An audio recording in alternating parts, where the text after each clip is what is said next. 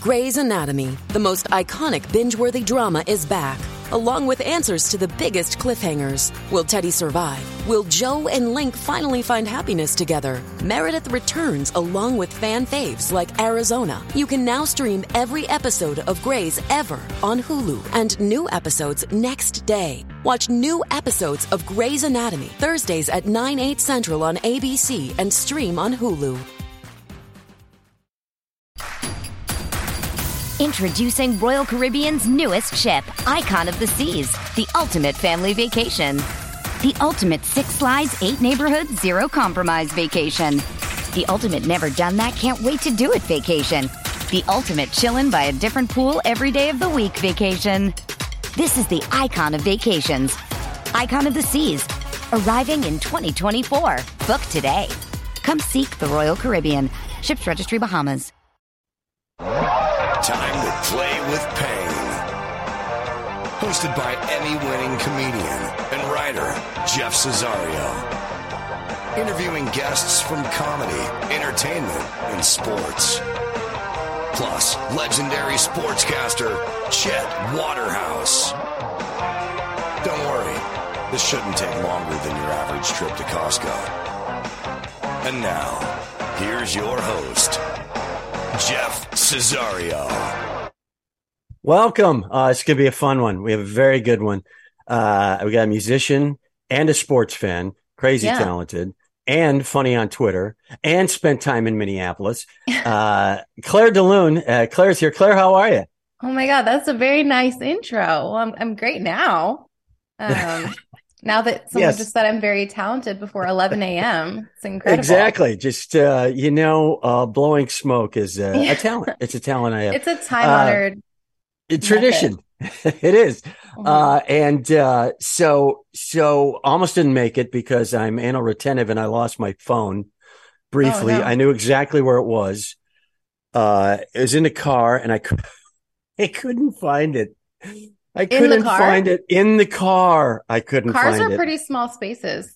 yeah, it's, it's, uh, that's your way of saying it's kind of sad uh, which it was. I was so angry that I could not find it. I literally had to get my wife's phone and call my phone from the car Mm.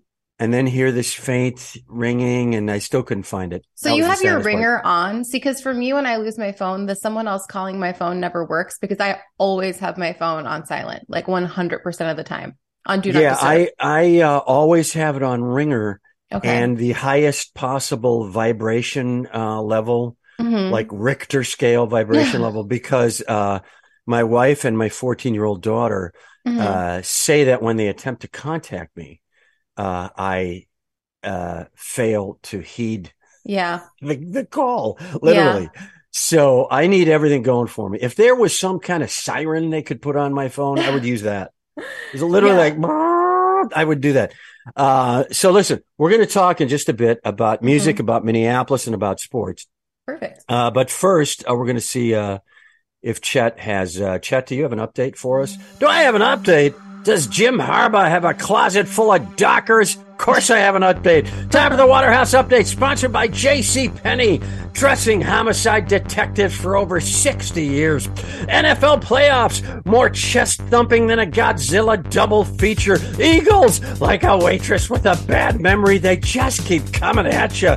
But the 49ers were more banged up than the losers at a Cirque du Soleil tryout. Wow, that hurts. So cold in Kansas City, Andy Reid's mustache had a muff. Chiefs uh, beat the Bengals.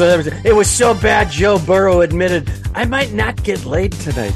Super Bowl in two weeks in Arizona unless the state legislature there demands a recount. Sponsored by Therapist, the angry anger therapy. That's Therapist. College hoops. Kentucky got whipped like a Japanese businessman at a Dutch brothel. Wisconsin slump can now just be referred to as their season. Tennis, Australian Open, Aryna Sabalenka beat Elena Rybakina by one consonant. Sponsored by Slaptop, the new computer from Will Smith. And finally, this week in sports history, the year 2014, the place Madrid, Spain, Cristiano Ronaldo becomes the first non Spanish player to captain Real Madrid. Yeah, come on. It's not like he's Swedish. He's Portuguese. It's an eight minute walk. Spain. Back off the reverence. This Waterhouse Update sponsored by The Red Herring. A great place for seafood. Or is it? Now back to Jeff and Claire Galoon.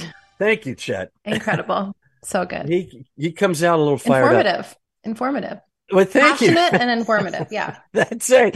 Now here's why I had to get you on. Uh, because Mm-hmm. you're you're a funny on Twitter, and that's what that's what I that's my whole life at this point is if it's funny, it makes me laugh, boom, I'm going after it. So I had to do that, and then uh, you're you're really into sport, hmm and then I and then I heard a lot of your music, and it's it's really good. Uh, they use a I don't know why they still have genre names, but they do. I guess it's helpful. Neo Yeah. soul kind of popped up, which it's Oh. kind of neo soul, but it's also there's a pop thing in there. Anyway, uh, combining all those things, here's what it is. Uh, like you listen to the music, and it's Mhm. you got a, a killer voice, Thank great you. voice, beautiful tunes, and then you tweet something like this. Like last night, you tweeted this. Oh, God, Exhibit. A. Why Wenyen should be getting minutes over the three guard lineup Darvin is so obsessed with. Yeah. Yeah. My, so you're upset with the Lakers. I contain multitudes. Imagine- You have layers that, Yeah, uh, Sure that's do. how, let's talk this first. How did you become such a sports freak? Did you play when you were a kid? What, what drew No. you into it? Not at all. And I and I would clarify sports freak to say that it's really bas it's really sport singular. It's really basketball. I wa- I casually watch like football and baseball and stuff, but only really in like the playoffs. Like other sports, I'm more of like a fair weather. Like when it starts getting interesting, I'll tune in. Um, but as far as basketball, like I grew up, I was not sporty at all. I was not athletic. I'm from New York City originally, um, from a Jewish family that everyone does like something in the arts or entertainment or whatever. and uh and yeah, I I grew up I did like every art. You know, I like painted, I danced, I Right. acted, I did music. Never was a sports fan. And then I was on tour actually with my band and my drummer was in our green room and I'm sure you know if as a comedian if you've toured like there's a lot of downtime when you're on tour there's a lot of just like Yes. sitting around twiddling your thumbs and so we were like sitting in the green room and it was a springtime tour. So it was during the NBA playoffs and my drummer was um a, a big basketball fan. I mean, mind you, his fandom now like pales in comparison to my I've I've eclipsed him by orders of magnitude. But like at the time, he was a big fan. Um, and so I was just watching with him on tour and I just got super obsessed. Like I just got really sucked into it. I mean, it's it's the best sport ever. It's perfect. So of course I got sucked into it. But What about the game Yeah. drew you? Was it mostly NBA? Do you watch college? Is it strictly NBA? No, I'm pretty much NBA. I mean, I, I watch again. I feel like my relationship with college basketball is similar to my relationship with other sports, which is just like I'll watch it in March Madness or like whenever Yeah. it starts getting interesting. But no, I don't know what it is about the NBA. Um, I mean, I think for me, part of it is um just that you know, as someone who wasn't like a huge sports person, like it is very easy to like understand and, and get a hold of. Like, of course, there's like intricacies with the game once you get really into it. But for the most part, it's like, you know, it's not like there's not like with football that's like special teams. Like, what the fuck are you talking about? There's people who only come out here to do one thing. Like with basketball, it's like everybody plays offense, everybody plays defense.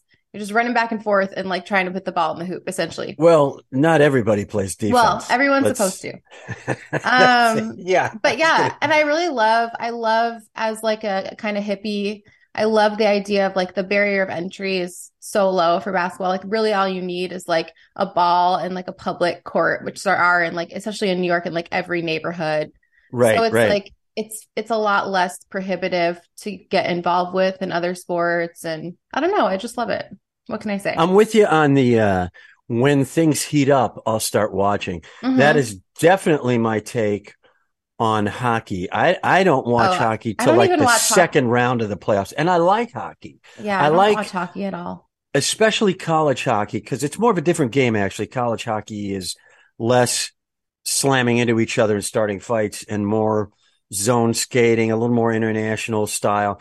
Uh, so for me, it's a prettier sport to watch. but even that at this point with Wisconsin Yeah. in the dol- in the doldrums, they used to have a great team now. Eh. Uh, but I'll watch. So it's true, really true with the NBA, really true with the NHL, college football. I'll watch. I'm a huge Wisconsin fan, so Okay. I'm from there. So I will watch. Yes, Okay. that's it. So I'll watch every game of the season, no matter how bad they are, every minute of it. Yeah. Basketball, too much agita. I can't. I can't watch it like at all. I can't Really? watch. I don't know how you do it. I I mean I I I you know I'm 33 so I'm not like a Gen Z but I did grow up as a millennial with like constant stimulation from like social media and stuff so Right, right. maybe like I I find that other sports are like too slow paced for me a lot of the time I need the like fast pace high you need to be bombarded with. yeah I uh, need to be bombarded but also information. I bet you, I bet you, you could be convinced to like. It's like such a, I don't know, like part of it. I mean, the sport itself, I think, is really fun, but also like the off the court stuff in basketball. Like it's just a soap opera. It's amazing. It's so entertaining. Yeah, and it's very high on the uh, fashion scale. Yeah. Oh yeah. There's- Oh, it's the yeah. sexiest sport for sure. It's the most rock and roll of the sports. Yeah, and and you know, uh, the NBA may be the first franchise to utilize something like that in their slogan. It's the sexiest sport. Yeah. They- They could get away with that. I like that. Uh, s- so you moved to Minneapolis to do music, and yet none of the teams I notice are on your radar. Uh, Um, they were when I lived They there. were. Yeah. Yeah. I mean, I, How I long you been out here? been in LA for about six years. Um, and when I lived in Minneapolis, which was between 2010 and 2017, was like the long stretch I was there. Um, I did like follow the Timberwolves and stuff and, um, you know, like pay attention to Minnesota sports, but I feel like not being from there, it just wasn't quite enough. Like not being Uh-huh. originally from there, it wasn't quite enough to like, like my friends who are big Minnesota sports fans, like they've been through hell. They Yeah. they're really like their whole childhoods were like traumatized by Minnesota sports. And I just didn't have those formative years of like loyalty indoctrination. So when I left, I was like, yeah, why would I put myself through this anymore? Like this sucks. Like Minnesota sports teams just consistently lose in every demographic except for hockey and women's basketball. So Yeah. So you Um, weren't uh, you weren't in Minnesota pain. You were Minnesota pain adjacent. You yeah, were- I was I watched it. it. Yeah, you were able to take a train out of there. Mhm. That's very smart. Uh, wh- what is it about that scene? Because I came up there as a comedian Oh, nice. generations before you, uh, in in in the eighties, Mhm. uh, and and yet consistently that city is is a mecca. There's something Yeah. about that scene that makes it a perennial incubator yeah. for the arts, and and I'm not sure why. You may have a take. I don't know. Um, well, so I the the thing that I would explain to people when I lived there, which is also ironically kind of part of why I left, is that like I think everyone who lives there, there's sort of like a subconscious resignation of like no one's gonna see or check for anything that we're doing. Like we're so off the radar.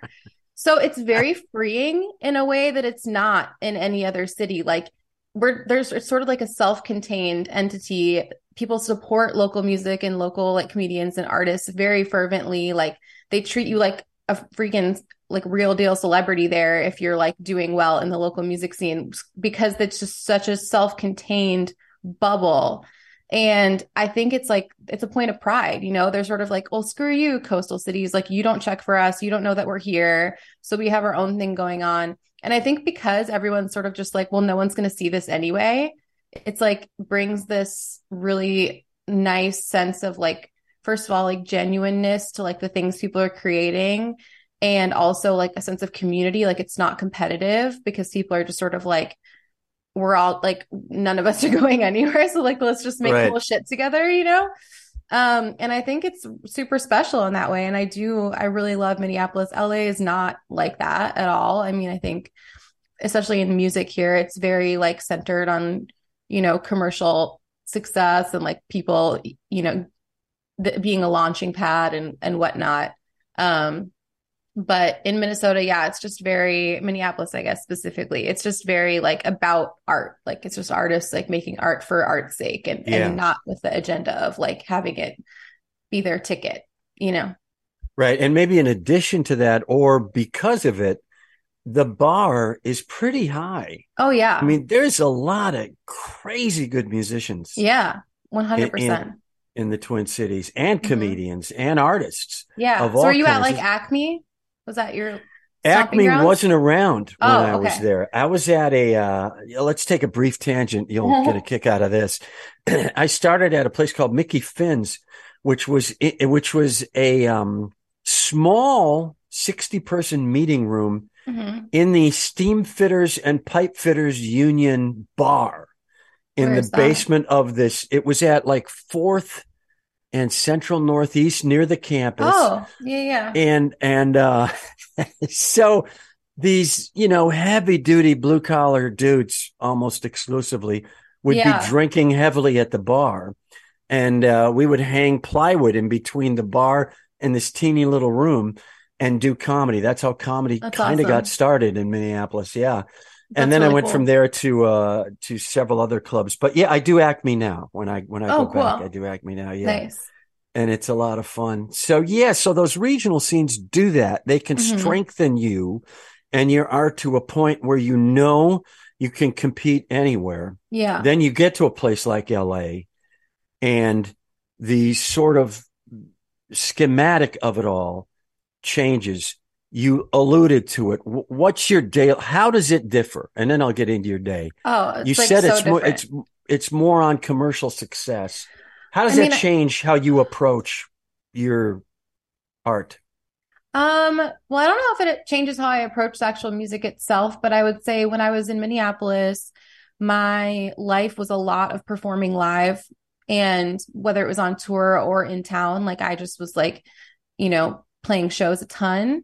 And when I moved here, I felt like I didn't feel super connected to like a local music scene or like people, you know, like there, like for example, I would go to a bar, like my watering hole in Minneapolis is called Ice House. It was like, um, uh, like a bar that programs a lot of weird music and stuff and like cool experimental stuff. And I would just go down there on like a weeknight and see whoever is playing. And I knew I would know like 10 other musicians just there hanging out or the people on stage or both.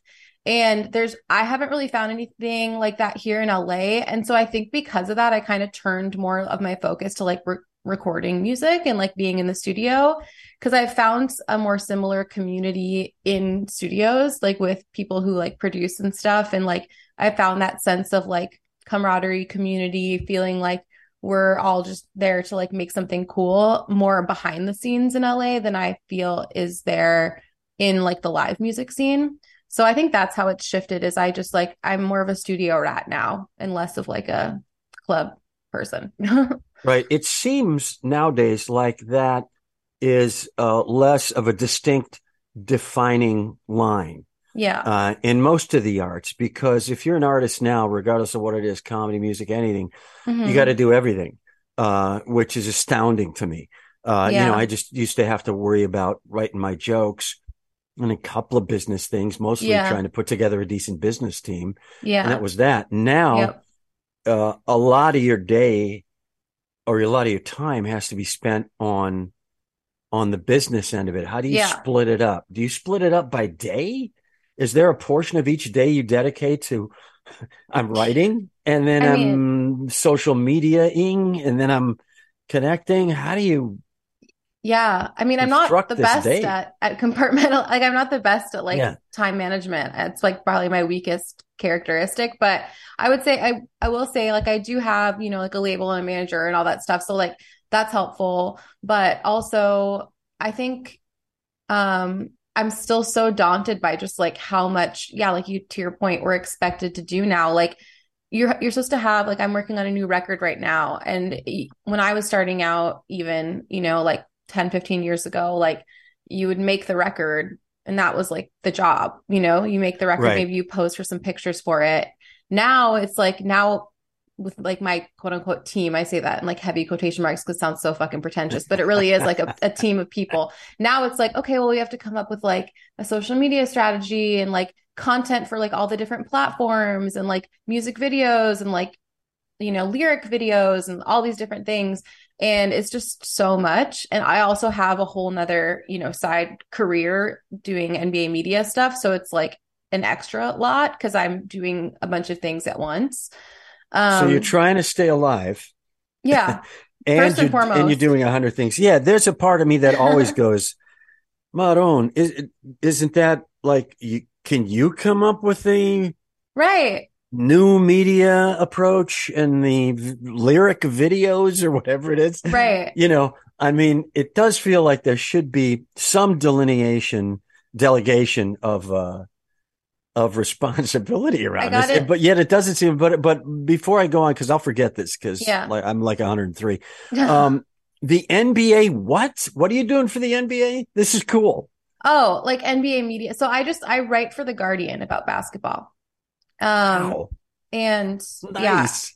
yeah. Thanks. Yeah. and I have historically been more of like I've I podcasted for Spotify um doing basketball stuff and so I just like random like things that happened basically through Twitter from Twitter of I randomly ended up going from just like being a big fan of the league to like working in it now sort of. Um but I'm also still a recording artist and like still doing that 100%. Like I haven't stopped at all. So it's right. just very, I have a very bizarre life with the, There's a, a gear of... shift here that even though your family wasn't into sports, there is a, um, there's a humor muscle that yeah. most Jewish families have. yeah. Uh, I remember going to a Seder at my friend Sam Friedman's house mm-hmm. and it was like a cut session. It was like, it was like a roast. I couldn't believe it. It yeah. was so funny. They were just, they were just hammering on each other. Yeah. And, and that is a gear I think you use when you shift from this deeply connected emotional musical artist mm-hmm. into this NBA sniper on Twitter. I mean, the, the, gear shift is amazing to me because you, your, Thank your you. are all kind of they're pretty serious, introspective. Yeah, yeah. You know, they got a third level emotion to it, mm-hmm. and then you're on Twitter like, what does Jonas think he's trying to do here? it's like Dennis Miller ish almost. It's great. Yeah. It's so funny that you like, okay, so when you're like, oh, you're super funny, I have like a permanent chip on my shoulder about that because I dated someone once who told me that he thought I was like, like that I was funny, like that I had like a good sense of humor, but he didn't consider me a funny person. And like that ninjaed my brain. Like I was just like, but I, because it totally upended my sense of like self image and self. I was like, I've always thought of myself as like, like funny and like I've used comedy and like used jokes and stuff to like lighten a mood. Like I've used it to make friends. It was like such a part of my sense of self. And when he said that, I was like, you don't think I'm a funny person? And he's just like, no, I mean, like you're smart and like whatever, and you have a good sense of humor, but I don't think of you as like a funny person. And then he listed off a bunch of people that he thought of as a funny person. And then that's when I realized we have very different tastes in comedy. But um, Boy, like, nothing helps a discussion about comedy like listing off people. Comedians, that's, yeah. Especially, yeah. but so, one. but like him saying that, like it's been literal years. And now every time it's so incredibly validating anytime someone says I'm funny because oh. I'm just like, I fucking told you. Like, look, yeah. like, I want to like send him a video clip of this conversation. Oh, oh, we, we will. Uh, we'll, we'll cut this out specifically. Like, can you tell my ex that you said that on the record? Can you say right that? behind Thank me, so both much. Emmys, both Emmys. Got those Emmys for being funny, dude. I oh got those for being funny, and Thank she's you. funny. Did you get validated. up and just? Did you get up and walk out on him, or I was were you... so angry. I was so I like I turned I can't, red. Yeah, there was like smoke billowing out of my ears. I was just like, how fucking dare you? Like, what are you talking about? And then the person, I won't name names, but the, he compared me to a mutual friend of ours. And he's like, you're kind of like this guy. And I was like, he's not funny at all. He's like the driest person I know. Like, what the hell? Um, but yeah, I was so mad. I like literally. Is he in the entertainment business or is he, uh, is he a uh, comic? I'm going to decline to comment any further. suddenly going Bill Belichick on us. Okay. Uh, Chet, do we have a sponsor of that? Oh, yeah, of course. I've been sitting here waiting for God's sakes. That one's sponsored by Cornhell, the only cornhole game with a 20 foot drop into a fire pit. Wow. I don't know if I'd play that one. Yeah. Um, sounds intense. So now you're, you're like producing more uh you're in the studio more you're doing your own stuff is there a burning desire to perform Yeah. or can that be tempered with so you do have that you still have that I mean, yeah, I totally miss it. I mean, I so I did was I was still touring um in like 2019 up until early 2020 and then with the pandemic then like that all got put on hold obviously with everyone else in the entire entertainment industry. And then by the time people started touring again, I was had gotten myself pretty busy with like podcasting and writing and stuff like that about basketball and then I was also working on a new record. So I was just like, okay, well, I'm just gonna wait to play shows again until the new music's done, and then I'll go play shows to support that. And that's gonna be sometime this year. But um, so yeah, this is the longest stretch I've ever gone without performing since I was a little kid, because I've been playing shows since I was like literally in elementary school. So um, it's bizarre. It's so weird. I'm sure you know there's no high like it. Nothing else really compares. no So and and and uh, like you i went behind the camera at one point almost involuntarily i just uh mhm. a- actually it was dennis miller he had come off a bad talk show syndicated sort of mainstream style Mhm. lot of guests from sitcoms and things like that and it didn't work for him at all so they gave him a show on hbo and he just asked me if i would produce it i had zero experience and i said "Ah, that sounds good so. I went and did that. And then we won the Emmys and we set up a great show for him that lasted 10, 11 years on HBO. But from that, I got behind the camera and the joy that I could take from performing to behind the camera for me was, was creating an environment yeah. in which yeah. great art can take place, uh, which is antithetical to a lot of how TV's run. I imagine maybe the music business. There's a lot of fear based stuff going on. hmm Yeah. Er, get this or you're dead. Um, yeah. And I kind of fought that, and then it worked. And that was really satisfying. hmm Uh, a- and I really liked it. But then when I got back to performing after our daughter was born, we had a stretch there where we were dealing with all of that. And, um, a- but when I started the performing and I went, God damn, there's just, there's, There's nothing, nothing like, like it. this. Yeah. I'm it's very satisfying. So like I've been working, like I said, on a new record.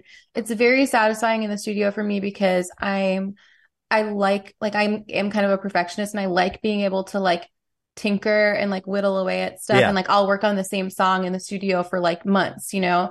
But like Wow. so that that exercise is very rewarding to your point in a different way. It's just like a you know, stretches a different muscle. I'm like, okay, I get to like craft something and make something that's exactly how I want it and like express myself so truly. And like that's like truly like making art, which is very rewarding. But performing is like drugs. like it's just like it's totally it's not even Yeah. just like, oh, this is like I like changed the world today by doing this. It's just like it's so fun and it's such Yeah. an adrenaline rush and like the connection to other people too. Like, you know, I'm sure like in in your you know comedy is the same. It's like it's like human connection in a way that you don't really get because everyone has their walls down. Like you're crazy vulnerable up there, and so everyone kind of meets you with like and like it's it's the best way to be vulnerable on earth because you're like guaranteed basically that at least like at least 50% probably more of the people in the audience are going to take your vulnerability and like clap and like up you know support you for it versus like if you're just telling a stranger about your last breakup or whatever they'd be like okay cool. But if you're on stage singing to them about your last breakup then Yeah. they like love it That's really true. Or cracking jokes about it that are Mhm. funny. That's the one thing that um, I think sort of biologically attracted me to comedy was that it's just a reaction.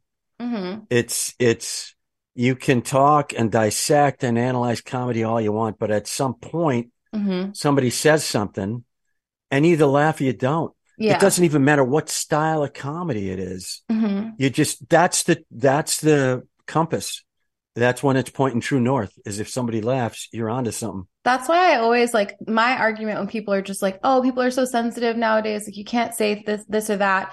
I'm like, I hear some of the jokes that get people in trouble, and I'm like, this just isn't funny, dude. Like, Right. like you're just punching down to punch down, and you forgot to make it funny, and now you're like boohooing about the fact that people are mad at you. And it's like if you had just told a funny joke, you can still get away with a lot. Yeah, Like you, you, really just have can. to be funny. Yeah, the delivery the delivery platform, the delivery vehicle is super important. So where do you go to play in LA? What's because LA is so business oriented in, in terms of all the arts, and yet has this really connective scene yeah. uh, in comedy and in music. There's a great music scene in LA. I mean, some Yeah. really unusual bands have come out of this city. yeah. Oh, for sure. Where do you go? Um, I mean, like I said, I haven't played a show in LA in literal years at this point because it's been since 2020. But the last place I played here was called the Lodge Room, and I love that space. It's in Highland Park. Um, it's like I think an old Masonic lodge that they converted into Oh, a music great. venue, but it's super cool. Um, yeah, I love that space. I mean, I have I have friends that are musicians that have played around a lot recently, and I've been sort of like taking note of little clubs I've seen them at and been like, oh, when I get back into this, I'm gonna like check that place out or whatever. But historically, by the time I moved here, I wasn't playing a ton of like local shows, even in Minneapolis. Really, by that point, I was like more so just touring, and then I would play the Minneapolis show or the LA show or whatever on the tour. Um, but I was actually just talking the other day to like one of my musician friends. I'm like, we should just like make a new band so that we can just play like dumb little like local shows to like 15 people. Like, I don't care. I just miss being on stage Yeah, right. because it is right. like, yeah, I, I do really miss it. And it's a priority this year that I want to get back into it. But Do you care if you make it as a performer or as a songwriter or as a writer producer? Or do you have a plan to sort of tackle all three? It seems there are some artists who know I'm going to start here, whatever breaks, I'll do that first, then I'll slide into these other things. mhm. Or are you just approaching this as, hey, whatever hits, that'll hit? Yeah. I mean, I would expand that to if it ends up being the NBA stuff, you know, Yeah. or like the media stuff. I definitely had way more of an ego about it in the beginning. Like when I first started doing it professionally and I was like in my late teens, I was like, I'm going to be a rock star. I'm going to like play, you know, arenas and like do all this stuff. Like I definitely was like, that's what, that was my goal.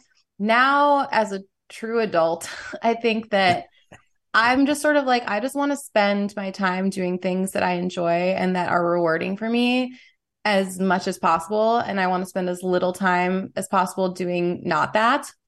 And I would like to make a comfortable living. And beyond that, like, I really don't, it's, it's however you slice it up for me. Like, I just want to like be creative, do things I enjoy. Um, I'll always release music because it's like, I feel like my you know life's work essentially at this point but i i don't yeah i don't really care how it how it ends up getting sliced up in that respect i just like want to be creative and have fun Can we play a little of uh Gary? Do we have? I think we have like stay. Just just because I want uh, my several uh dozen listeners. hey hey, that's to get several a taste dozen of this. more than was listening to this song earlier so that, that's right.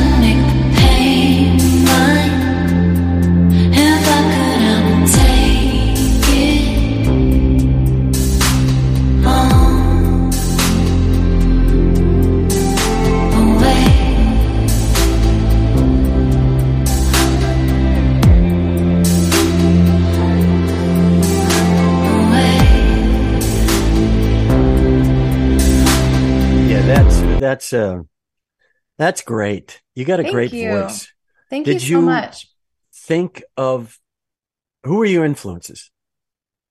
Oh my gosh, so much. I mean, I, yeah, I feel like my music, it really is just like a hodgepodge of everything I've ever listened to, like all together. Like, I mean, I grew up in New York City in the 90s, so like hip hop and R&B were obviously like, you know, that was a huge time for that then. Like everything from like, you know, Mariah Carey, Whitney Houston, like that kind of stuff to like Jay-Z and like, you know, just like music that was on the radio.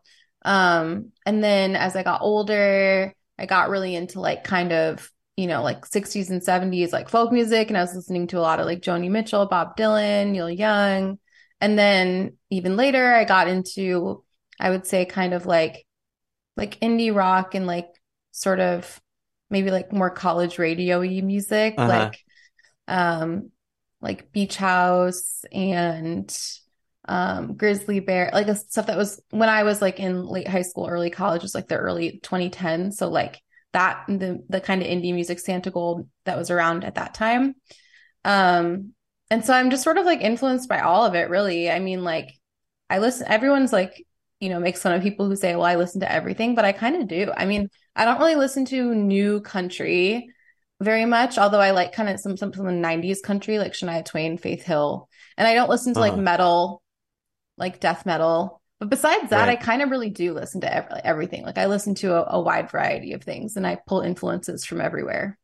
Yeah, that's impressive because that is uh, weaving together, Mhm. uh, and will continue to to make an incredible, uh, uh, unique style. I I liked um, uh, some of the earlier stuff. The uh, it was called "Think About It," I think, with a rapper. Uh, think about with Freeze was that his name? There was Oh a- my gosh. Wow, Yeah, you must I have been on a deep dive. Because when I first got Yeah, to I did. Minneapolis, I was doing a lot of like um like features on rappers' songs. That was like my Uh-huh. calling card. So I was like Right. uh, basically like the Minneapolis Ashanti. I was like singing choruses and like hooks on like a bunch of different rappers' music. Oh, that's But great. um I don't I don't really feel like I like found myself as an artist until the first Tiny Deaths project because that's like when I started really taking the initiative of like what the sound was and everything I had done up until that point was sort of just like oh well I know this person and they make this kind of music so I'll just do this because that's like what's Right, there right. and Tiny Deaths was like me being like I want to make the exact kind of thing I want to listen to um and has been basically the whole time I've been doing it so that was extra rewarding because it felt like truly getting to express myself and like if I made if I the person like made a record exactly how I wanted to make it like what would it sound like you know and that's Right. what I've been doing which is really rewarding That's super cool. Uh, let's talk NBA. Who's looking good? Who do you like? I know you're a Lakers fan, but who? yeah You're right in the whole sport. When you write the sport, you're right in the sport. yeah yeah Uh, I, I'm not sure anybody's taken uh, the Bucks down. I'm not sure. I think they look pretty strong again. The Bucks look really good. I mean, I think if I had to guess, I would guess that an Eastern Conference team in general is going to win the championship this year. I would say like Celtics and Bucks are both, I think, really good contenders. Philly is looking really good now. Um, from the West, it's crazy. I've honestly never seen parity like this before. Like the four seed and the 13 seed are separated by four games. So Wow. the entire West is basically wide open. And I would even say like the top few seeds in the West, which are Denver and Memphis, I don't really believe in them as championship contenders. So the West is a total mystery. It's like it could be anybody. Like I wrote a piece about the New Orleans Pelicans and why I think that they are contenders.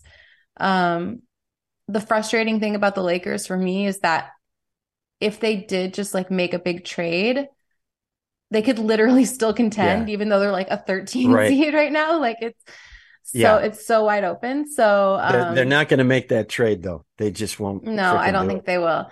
But so I, that's why I think that the East is more is stronger and more likely to be the champion this year just because I don't think in some ways it is obviously really good that the West has that much parity because it makes it more ex- exciting to watch. But I think part of what that parity is is that no one is like exemplary in the West right now. I think Right. there's a lot of very good like good to very good teams, but I don't think there's a ton of like excellence in the West That is, versus in uh, the East. There is for sure. Yeah, that's actually the exact opposite right now uh, of the NFL. Hey guys, that one was sponsored by 45 Hour Energy Drink. Live big, crash hard, and of course, lame that tune. Great rock songs rearranged just for your favorite mall. That's lame that tune. All right. That Uh, really good. Thank you so much, uh, Claire DeLune, for coming on. I know uh, this was uh, wild. I just contacted you uh, random on no, Twitter. I'm uh, honored that you asked. Thank Thanks you so, so much. much. Uh, you can follow uh, Claire on Twitter and Instagram at Claire Minneapolis, Claire MPLS, Claire MPLS, and go get her music. Where, where do we get your music? Um, it's called Tiny Deaths is the project, and you can get it literally anywhere you stream Music, uh, Apple Music, Spotify, any of that stuff. So That's awesome. Uh, again, thanks so much for coming on. thank you so much. That was really You fun. got it. Uh, follow me on Twitter at Real Jeff Cesario. My album, What Was I Thinking? Streaming everywhere, recorded at Acme in Minneapolis. Oh, nice. Uh, and you can go uh, listen and request clips at uh, Sirius XM. It's on the comedy channels, the clean comedy channels there. Uh, play with pain mugs available at uh, jeffcesario.com. Uh, thanks for listening. Tell your friends. Uh, we do this every week and it's uh, stupid fun. Chet, uh, are you doing anything this weekend? Are you kidding me? I'll be in Flail, Nebraska, calling the earlobe flipping invitational for wiseass.com, sponsored by Exasperilla, the soda that tests your patience. This is Chet Waterhouse reminding you to play with pain.